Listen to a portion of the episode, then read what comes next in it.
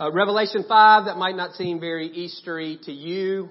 No bunnies in Revelation. There, there, there is a dragon. We're not going to talk about him today. But uh, Revelation is actually a great Easter book. The things that begin, what Jesus begins on Easter, he finishes in Revelation.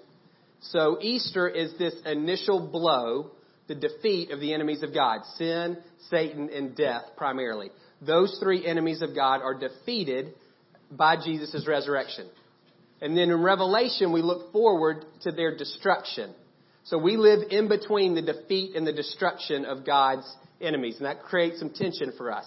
The enemies have been defeated but not destroyed. And Revelation is a, it's assurance for us. It's going to happen at an unknown time in the future, but at a fixed time in the future. So you can see uh, the resurrection Easter Sunday and Revelation as bookends of the story, and we're living in between the covers uh, uh of that book. So we're going to read from chapter 5 of Revelation and see what it says to us this morning. It's a short chapter, we'll read the whole thing. Then I saw on the right hand of him who sat on the throne a scroll with writing on both sides and sealed with seven seals. And I saw a mighty angel proclaiming in a loud voice, Who is worthy to break the seals and open the scroll? But no one in heaven or on earth or under the earth could open the scroll or even look inside it.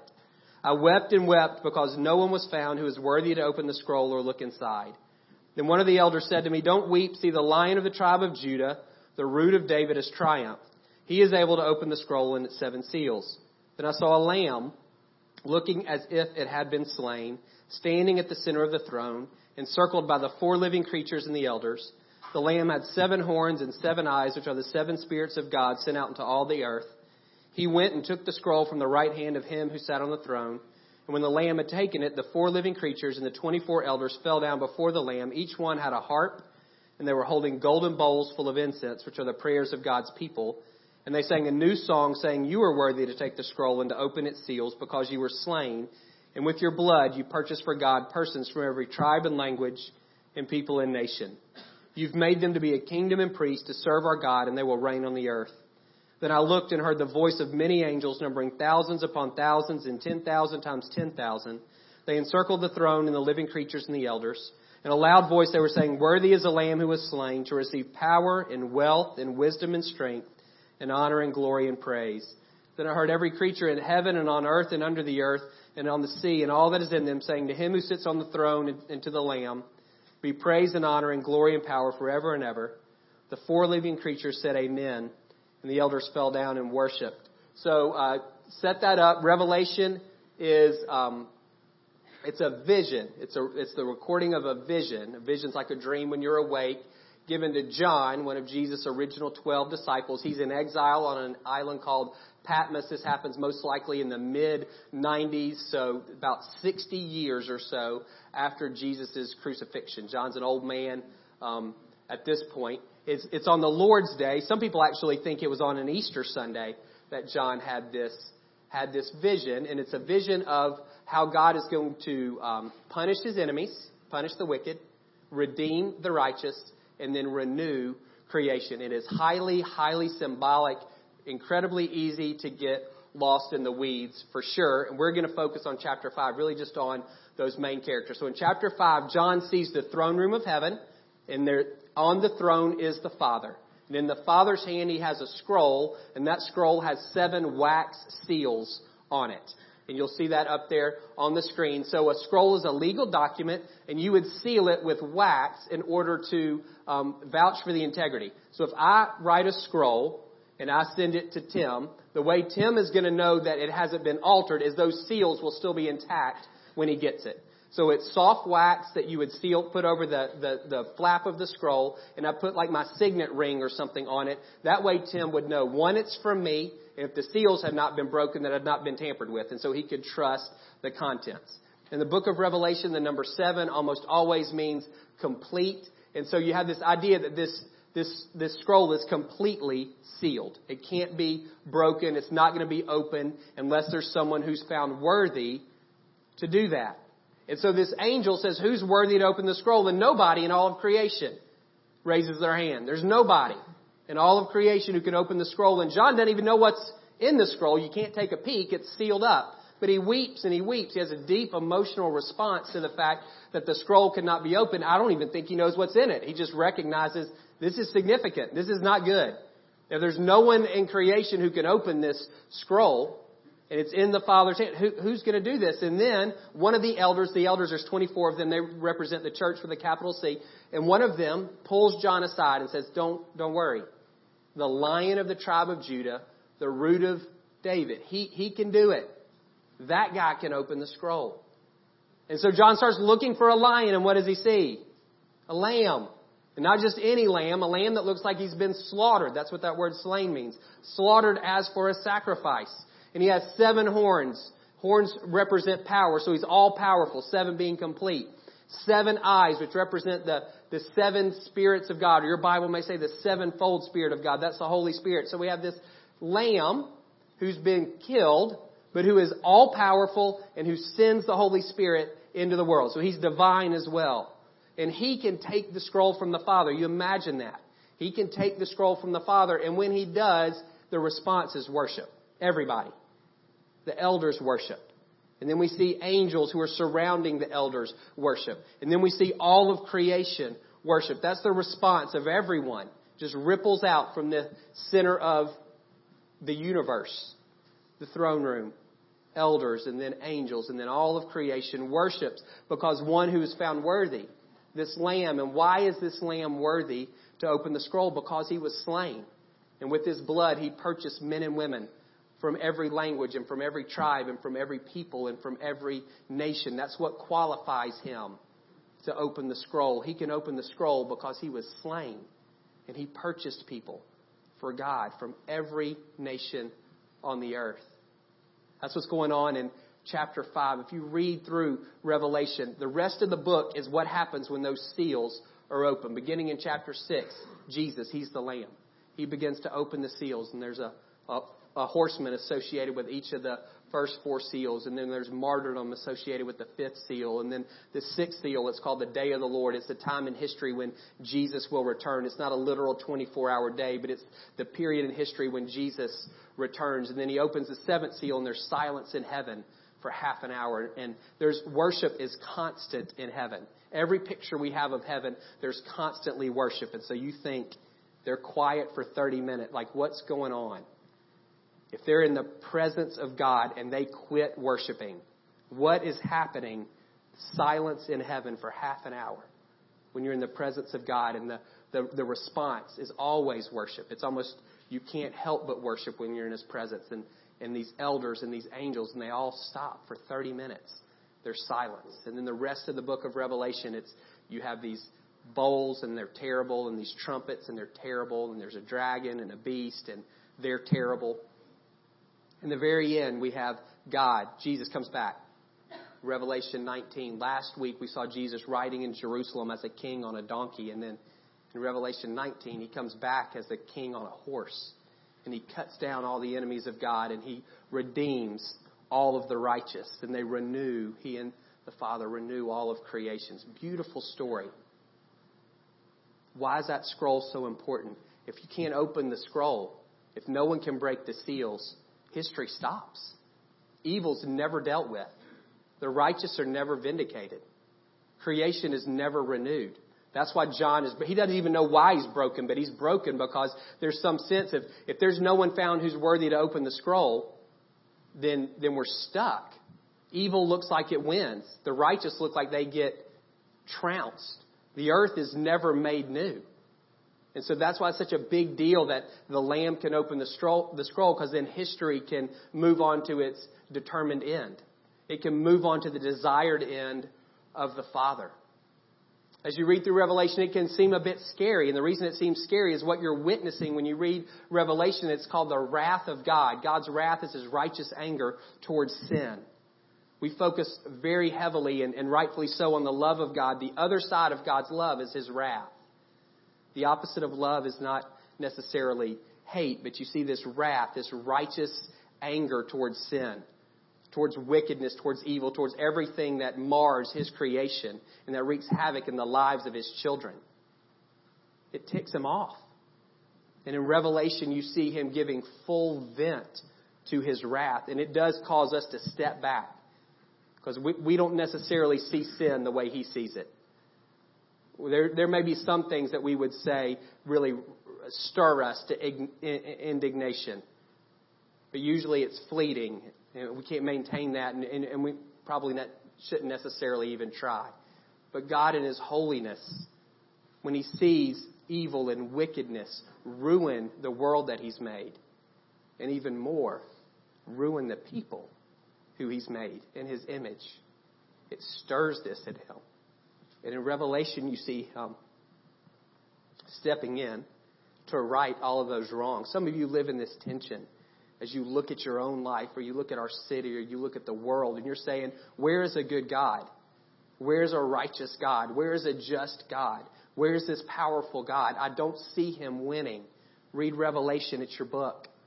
He wins. He's delaying now, and, and, and 2 Peter says, don't, don't confuse his patience with slowness. That's not what he's doing. He hasn't forgotten anything. He's not indifferent. He's created space so that any who want to can repent, can say yes to Him. And it's only in the wisdom of God. Would you want to be the one who says, yeah, now's the time to open that seventh seal so the wrath of God can be poured out on the earth? Who wants that responsibility? To know the exact moment when everyone who would say yes has said yes, and, and then you step in. And when Jesus steps in in Revelation 19, there's no more opportunities to say yes to Him. And so God is waiting and his wrath, in some senses, is being stored up. And who is worthy to release that but the Lamb? Why is he worthy? Because he's experienced it. I don't know if they still do this. Police officers used to have to be tased before they could use a taser. It's like if you need to know what this feels like before, so you'll be judicious in how you use it on other people. The Lamb, Jesus, he bore the wrath of God that was rightfully due me and you. When we say Jesus is the Lamb of God who takes away the sins of the world, we say Jesus paid our debt, say Jesus died in our place, all of those things are true. And what they're saying is there's, God is righteously, anger toward, righteously angry towards sin. And someone has to bear that wrath. Someone has to experience that because that sin wreaks havoc on his world and on his people. And he's a just and holy God. And what Jesus says is, I'm going to take it. That's what he bears on the cross for us. He experiences the wrath of God that is rightfully due me or due you. When we say, when we say we're saved, that, that's what we're saved from. We're saved from the wrath of God. We're delivered from God's righteous anger that we right, that we rightfully deserve. And so the Lamb alone is worthy because the Lamb alone knows. He's experienced the wrath of God. He's been tased. And so he knows when that exact moment will be, and he knows what he's releasing on the earth. And he's not just worthy because he's experienced the wrath of God, he's worthy because he's made a way for everyone else to avoid that. Again, he's saved us from that. He's made possibility and an opportunity for us to be saved from that. He's redeemed people from every nation and every language and every tribe and every tongue throughout history and across the world. God has made a way for people to avoid that punishment by putting their faith and their trust in Jesus this lamb who was slain in their place. He's worthy not just because he's the lamb, but because he's the lion and he's the one who comes back in Revelation 19 and executes the judgment of God. The sword's in his mouth. He's the one who will ultimately cut down the enemies of God. And so for all those reasons, Jesus and he alone is worthy to open that scroll. And we're thankful. You may not feel it. You are thankful that he does. Or we're stuck. History has no point Paul says, I think it's in 1 Corinthians, if there is no resurrection, if Jesus has not been raised from the dead, then let's just eat and drink, for tomorrow we die. It's the truth. There's no point to life if Jesus hasn't been raised from the dead. Because he has been raised from the dead, we can say history ends well. It ends in the desired place of the Father, the righteous being vindicated, and the righteous are all those who trust in Jesus, not those who do well. The wicked are punished, and the wicked are all those who choose to reject him, who persistently resist God's grace poured out on them. And all of creation is renewed. That's why Revelation 5.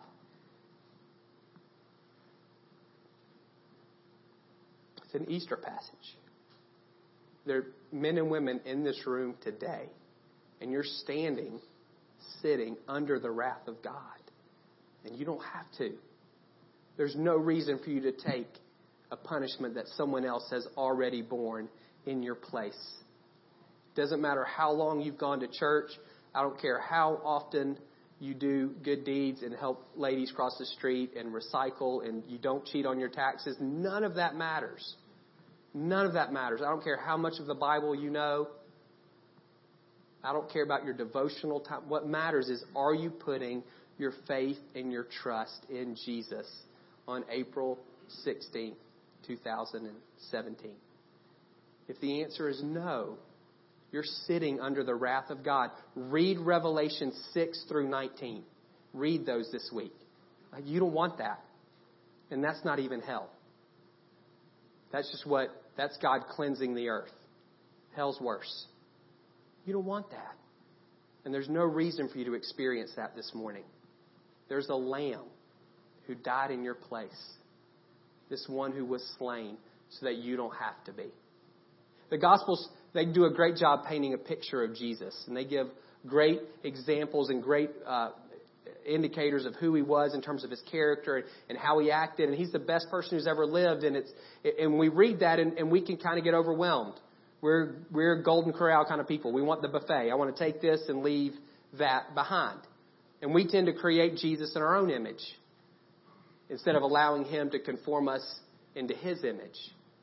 And uh, again, it's, it's, it's easy to do that because Jesus is so wonderful and he is so multifaceted. And there's something in each of our hearts that's drawn to some aspect of him almost naturally. Ecclesiastes 3 says God's put eternity in our hearts. And there's that part of us that naturally connects to something good and right in him. But it's easy to kind of caricature Jesus and to, to move him into a direction where again we're not we're not challenged by who he is we just can kind of rest and say, oh yeah, he agrees with me. Here in the, in Cobb County, we can have Republican Jesus pretty easy.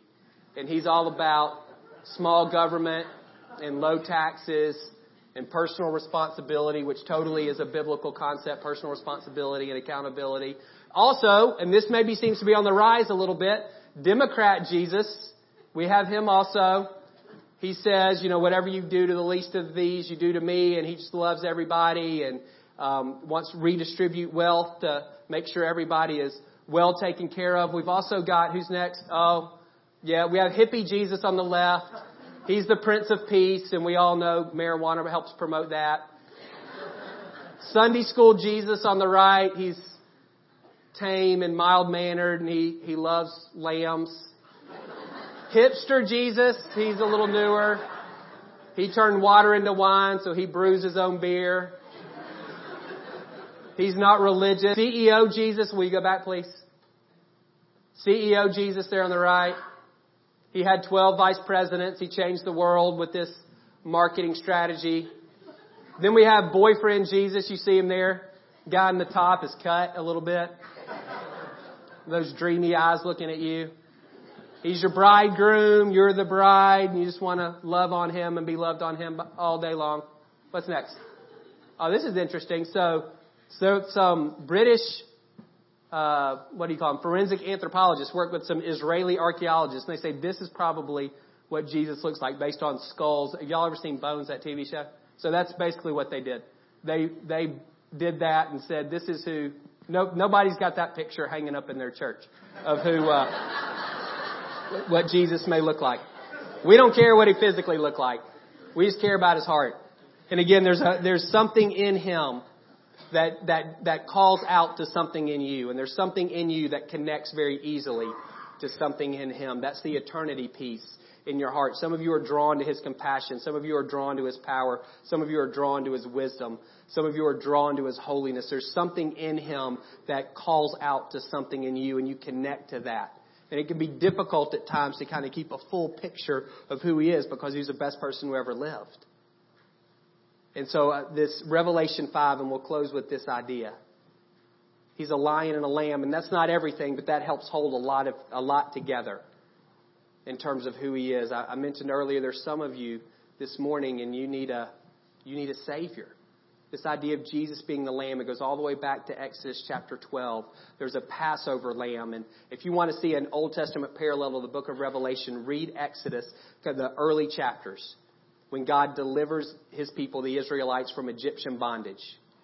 And he, he uses 10 plagues, and those plagues sound a whole lot like what you read in Revelation. And you'll see how he seals his people. He preserves them through. In, in plague number five, we read that God made a distinction between the Israelites and the Egyptians. And in Revelation 7, we hear a voice from heaven say, Seal those who are with God, and they seal 144,000, which is a symbolic perfect number. All of God's people are sealed. I don't believe we get raptured up to heaven before the tribulation. That's a uniquely American idea that we're not going to have to suffer. Everybody else has to suffer all over the world, but not us. We're going to get taken up to heaven before anything bad happens. We're, we're, we're sealed through these difficulties. All of that's a tangent. But you can go back and read Exodus and, and see. And at the end, in Exodus 12, right before the 10th plague, which is devastating, when the firstborn children, firstborn sons of everyone in Egypt are killed, what God says to the people through Moses is, take a lamb and kill it and put the blood on your doorpost. And then when the angel of death comes through the nation, he'll pass over every house that has blood of a lamb on the doorpost. That lamb has been sacrificed in the place of your firstborn son. It sounds a whole lot like the cross. And that's Jesus is that lamb for us. Jesus is a lion. It goes back to Genesis where uh, it was prophesied that um, the Messiah would come through the, the, the clan the tribe, I guess, the tribe of Judah, the fourth son of Jacob. And then in Isaiah 11, we read that the Messiah would come from the family of David. If you read the genealogy of Jesus in Luke and in Matthew, there's very few similarities. But one place there's 100% agreement is from Abraham to David. Both of them want to, their audiences to know this guy, he checks the boxes. He's from the family of David and he's from the tribe of Judah. Prophesied thousands of years before Jesus was born. This is the, this is the family, here's the family tree of the Messiah. So this morning, what do you need? You need a lion. You need a lamb. You need a king who delivers you, who has a sword in his hand, who defeats the enemies of God. Do you need a lamb who is sacrificed in your place? It's interesting when the elder says, someone is worthy. He says it's a lion. It's, it's the lion of the tribe of Judah. He's, the, the elders only reside in heaven. They don't need a savior. They need a king, someone to make things right. And when John looks at this lion, he sees a lamb from earth's perspective. We need a savior first. We need a king. But first we need a savior. Or else we don't get it. We're not included in the kingdom. We're enemies of the king until we've been reconciled by the blood of the lamb. What do you need this morning? From Jesus, this risen one, this Savior King. Last week, Palm Sunday, we said the Jesus' first act as King was to die for his enemies in order to make it possible for them to be reconciled to him and to his Father. That's the kind of King that you serve, one who's willing to die on your behalf. Is your body wrecked this morning? Do you need a king who can defeat sickness? Your relationships in shambles? Do you need a king who can defeat sin in terms of personal relationships, who can reconcile and restore you to other people? Is your future a mess? Do you need a king who can point the way, who can lead you into the plans and purposes that the Father has for you? Are you sitting here this morning going, I'm not sure. I may be I may be sitting under the wrath of God. If you're curious, then you probably are. That's not something you want to wonder about. You can settle that this morning. Confess, God, I'm a rebel. I was an enemy of yours. I've lived independent of you. And I recognize that you want to die for me, to bear the wrath that I deserve, so that I could be reconciled to you. And I receive that grace into my life. Forgive me. Fill me with your spirit. That's all it takes. You don't have to weep and wail make a decision this morning to let Jesus bear the penalty that you deserve. He's already done it. All you're doing is cashing the check that He's already written. Maybe you've already made that decision. Many of you have. Is there a place where you need a lion in your life? Would you ask Him this morning to be that for you? Let's pray.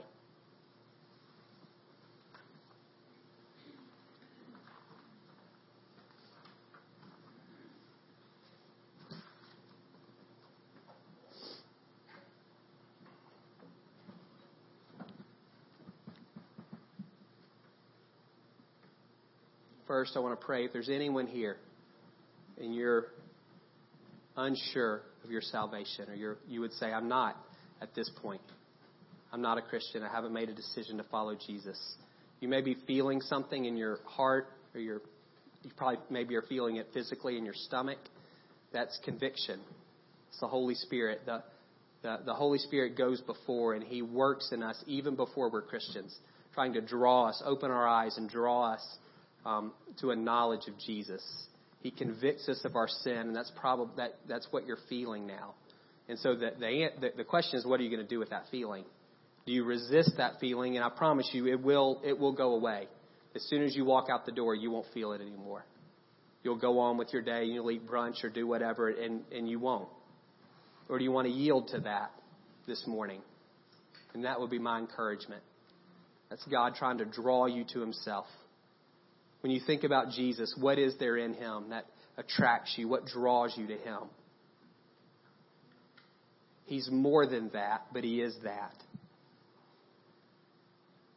If you need a Savior this morning, in your own words, there's no magic formula. God's not looking for you to cross every T and dot every I. He's looking for faith. You can just pray in your own heart in your own words God, I repent of my sin and my sinfulness. I acknowledge that your Son, Jesus, died in my place. And on this Easter Sunday, I accept that gift. Fill me with your Spirit. Give me grace to follow Jesus. If you prayed that, I would encourage you, whoever you came to church with this morning, you tell them before you walk out of this door. Tell them. Say, I prayed that prayer. I made a decision. They'll know what to do. You just let them know. And they'll encourage you and love you, and it'll be great. Many of you have already prayed that. Do you need a lion this morning?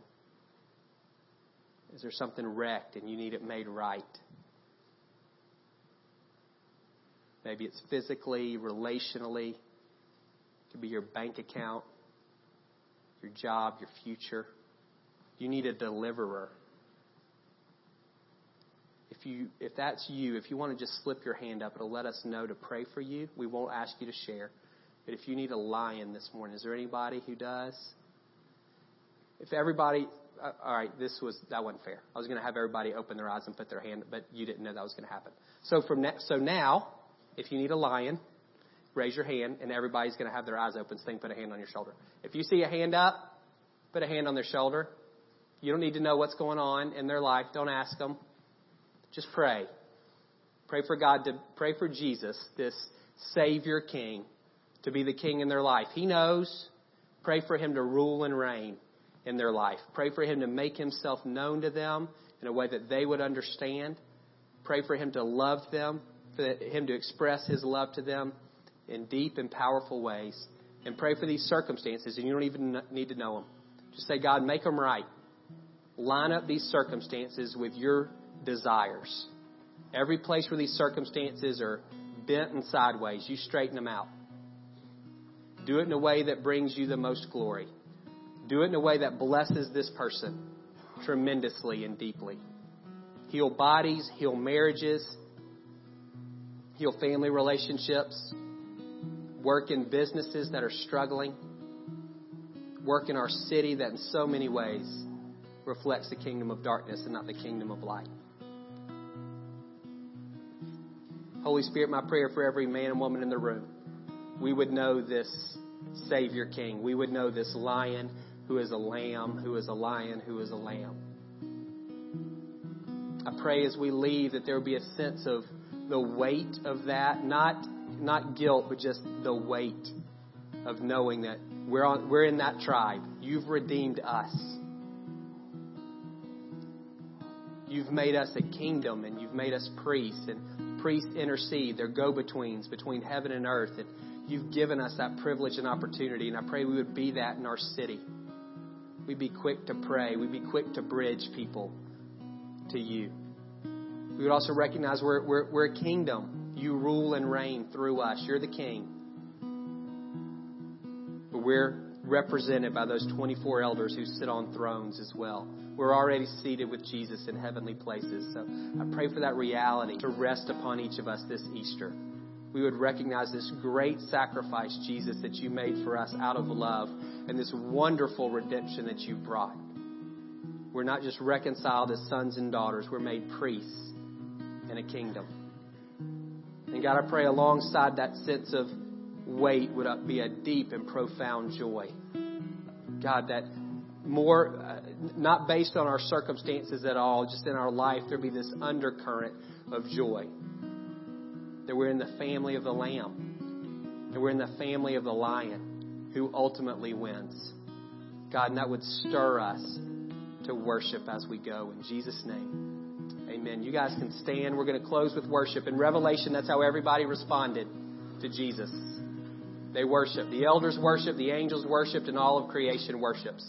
And you're a part of that group. So we want to close with worship this morning.